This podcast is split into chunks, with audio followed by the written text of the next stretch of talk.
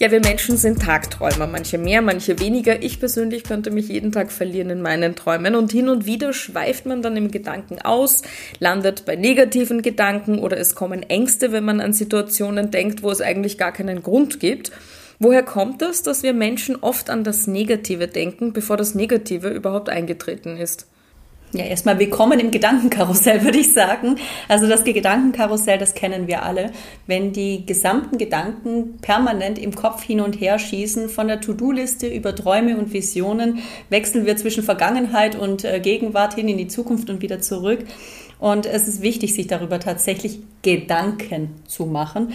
Und ich möchte vielleicht starten, indem wir uns mal einen Spruch anschauen. Der kommt wohl ursprünglich aus dem Talmud. Der heißt, achte auf deine Gedanken denn sie werden Taten, achte auf deine Taten, denn sie werden deine Gewohnheiten, achte auf deine Gewohnheiten, denn sie werden dein Charakter und achte auf deinen Charakter, denn er wird dein Schicksal. Und genau deswegen ist es so wichtig, sich mal anzuschauen, was denke ich eigentlich da den ganzen Tag. Und sehr häufig, wie du gerade gesagt hast, passiert ist, dass wir zwar vielleicht mit positiven Gedanken beginnen, aber sehr schnell über die To-Do-Liste bei negativen Gedanken ankommen. Und die lassen uns manchmal auch nachts nicht schlafen. Und das hängt einfach davon ab, dass wir so viele Informationen auch täglich einfach bekommen und nicht mehr gelernt haben, diese gut zu filtern und auch mal abzuschalten, quasi aus dem Gedankenkarussell auszusteigen und zu sagen, ich steige einfach morgen wieder ein. Aber wie mache ich das, Simone? Wie kann ich meinem Kopf sagen, Schluss mit Gedanken, stopp, gerade vom Schlafengehen, da sprudelt es zum Beispiel aus mir heraus. Also es gibt natürlich gewisse Tricks, die man machen kann. Das hängt ein bisschen von der Tageszeit ab. Jetzt fangen wir mal generell mit den Tricks an, die man machen kann. Also wenn du im tagsüber irgendwie komplett im Gedankenkarussell verhaftet bist, dann sage ich zu dir jetzt einfach mal, du, wie schaut eigentlich ein nacktes Gummibärchen aus? Was passiert jetzt in deinem Kopf? Ich denke an ein Gummibärchen. Mhm. Hast du dir schon mal darüber Gedanken gemacht, wie das nackt ausschaut? Zum Glück nicht, nein. Das Interessante daran ist, das Gummibärchen an sich ist ja schon nackt. Das heißt, es ist eine völlig sinnlose Frage. Was passiert aber mit dem Gehirn? Du warst gerade beschäftigt. Du warst beschäftigt, dich mit einem nackten Gummibärchen zu beschäftigen, anstatt mit dem Gedankenkarussell. Das ist jetzt nur ein Beispiel, um dem Gehirn zu sagen, Du musst da raus. Also du musst wirklich dich unterbrechen. Dein Gehirn tut ja nichts anderes als Energie sparen. Also das heißt, das Gehirn ist immer darauf aus, ich muss das so machen, wie ich das immer gemacht habe, dann fühle ich mich wohl. Das heißt, du musst es ein bisschen durcheinander rütteln, um aus den Gedanken rauszukommen. Und das ist zum Beispiel jetzt das nackte Gummibärchen, aber du kannst auch einfach sagen, ich hau mir jetzt mal eine Runde Wasser ins Gesicht. Ich äh, mache eine Session zwei Minuten tanzen ich kannst du jonglieren. Also ich jongliere jetzt mal mit drei Bällen oder ich fange an, es zu versuchen. Am besten nicht gleich mit Eiern anfangen, sondern erstmal vielleicht mit Äpfeln oder Mandarinen. Also irgendetwas tun, was absolut nicht dem entspricht, was du sonst machen würdest. Das ist der erste Trick. Der funktioniert grundsätzlich erstmal immer. Dann geht es darum, dass du Zeit gefunden hast, um bewusst einzusetzen, was denke ich eigentlich gerade. Also du hast nichts anderes gemacht, als erstmal dich selbst zu unterbrechen, um dann bewusst zu entscheiden, welchen Gedanken möchte ich jetzt eigentlich denken. Und da hilft es manchmal auch erstmal aufzuschreiben. Aufzuschreiben die ganzen Gedanken, die da gerade so kreisen. Und das geht auch in der Nacht. Also wenn die Gedanken dir wirklich gar keine Ruhe lassen, einfach mal einen Zettel zur Hand nehmen und alles aufschreiben, was da gerade im Kopf vorgeht. Manchmal passiert es schon beim Schreiben, dass du merkst, was sind denn das für komische Gedanken und die machen ja eigentlich gar keinen Sinn. Und dann hört man auf. Dann hast du es erstmal los und kannst sagen, so, jetzt ist jetzt niedergeschrieben, jetzt muss ich mich, liebes Gehirn, dann kannst du mit dir selbst reden, liebes Gehirn, jetzt muss ich mich ja nicht mehr damit beschäftigen, weil jetzt habe ich es ja für den morgigen Tag auch schon abgeheftet. Und das nächste, was du machen kannst, ist, das ist ein Trick, atme mit dem Nasenloch, also linkes Nasenloch ein und durch das rechte aus und dann umgekehrt. Durch das rechte Nasenloch ein und durch das linke aus.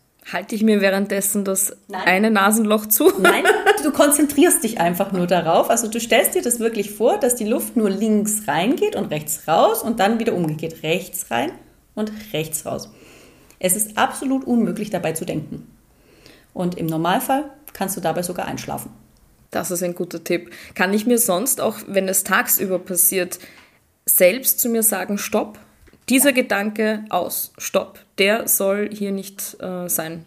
Es gab einen ganz bekannten ähm, amerikanischen Psychologen, der hat äh, immer, wenn eine Kundin oder eine Klientin gesagt hat, ja, und dann passiert das und das und das, hat er einfach nur geschrien, Stop it!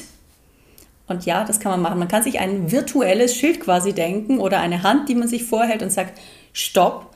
Und das funktioniert auch bei den meisten. Aber auch das ist nur der Punkt, damit du Zeit hast, um darüber nachzudenken, so, was möchte ich denn jetzt eigentlich denken?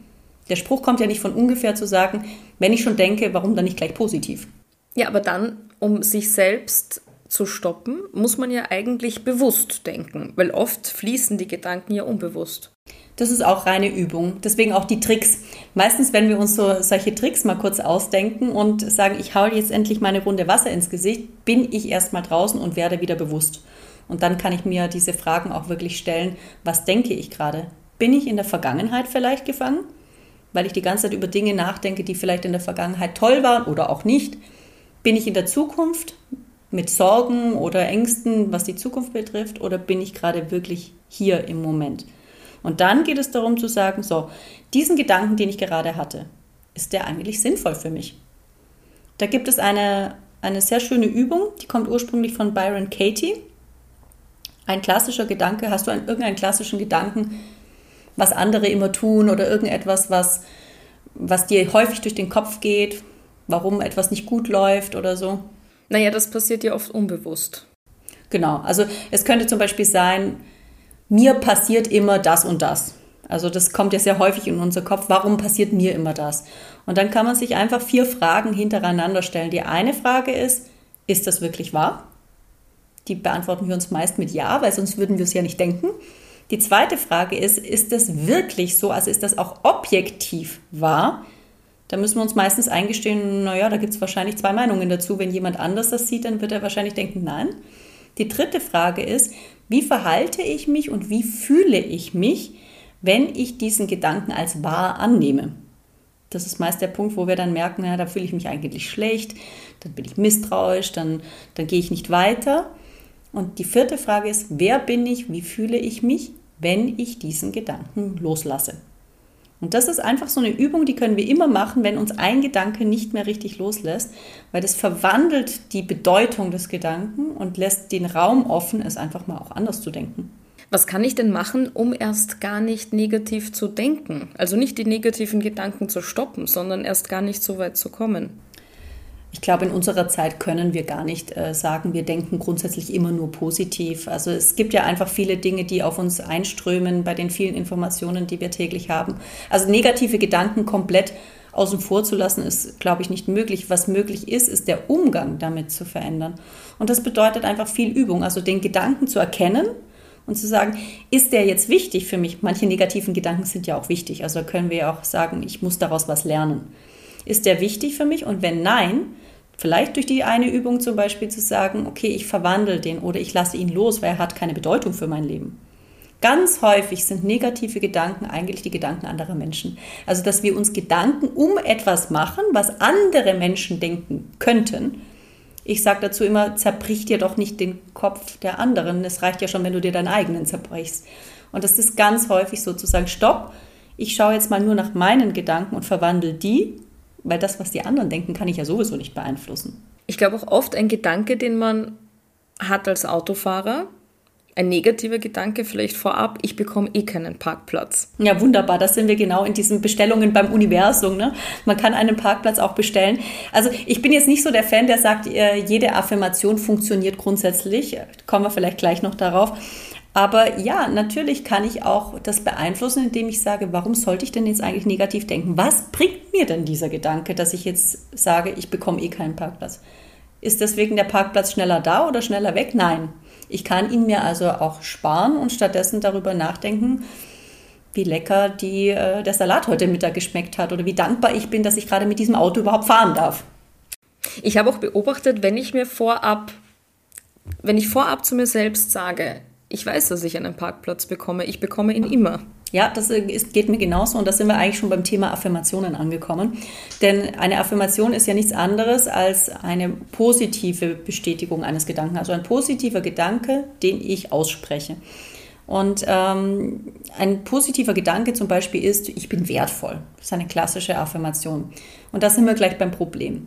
Wenn jemand das Gefühl hat, nicht wertvoll zu sein oder die Mutter aller Glaubenssätze, ich bin nicht gut genug, und sich dann vor den Spiegel stellt und sagt, ich bin wertvoll, dann sagt das Unterbewusstsein, hast du sie noch alle? Also das glaubt das einfach nicht. Das heißt, bei Affirmationen muss man sehr, sehr gut aufpassen, dass man sich nicht selbst veräppelt.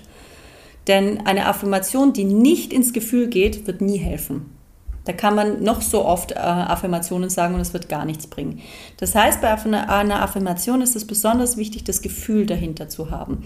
Und wenn es dann bei Ich bin wertvoll sich das nicht gut anfühlt, dann kann man das gerne ein bisschen abwandeln und sagen, ich bin gut genug ich bin auf dem Weg, mich gut genug zu fühlen. Also das ein bisschen abzuwandeln, so dass ich es mir selbst auch wirklich glaube.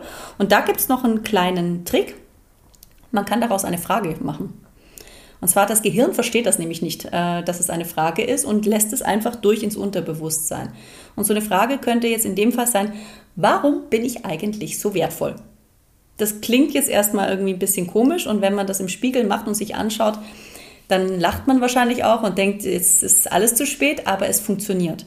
An, einfach anstatt einem Satz eine Frage formulieren und dabei noch lächeln, dann geht das Ganze runter ins Gefühl und die Affirmation wirkt wirklich nach und dann braucht es einfach ein paar Wochen und schon merkst du, es geht immer mehr in dein Gefühl über, dass du dich auch wirklich so fühlst. Es geht also um die einzelnen Worte, egal ob es eine Frage ist oder eine Feststellung, die man zu sich selbst sagt. Äh, es geht tatsächlich um die Worte, aber vor allem darum, dass ich es auch glaube. Also, dass es wirklich ins Gefühl übergeht. Ähm, es gibt ja diesen, diesen Spruch, fake it till you make it. Äh, ich bin jetzt nicht nur der Fan davon, aber an sich stimmt das schon. Solange du dir selbst glaubst, das, was du sagst, wird es auch früher oder später eintreten. Und das ist bei dem Beispiel mit dem Parkplatz ist das bei dir ja auch so. Du glaubst ja daran. Du steigst ins Auto ein und sagst, äh, ich habe den Parkplatz und dann hast du ihn auch. Ja, ich glaube nicht nur dran, ich weiß es. Ja, ich weiß ganz genau, genau dass du bist fest davon überzeugt. ne? Und dann funktioniert das auch. Mir kommt vor, bei Kindern ist das alles ganz anders. Die haben irgendwie seltener negative Gedanken als Erwachsene. Woran liegt das?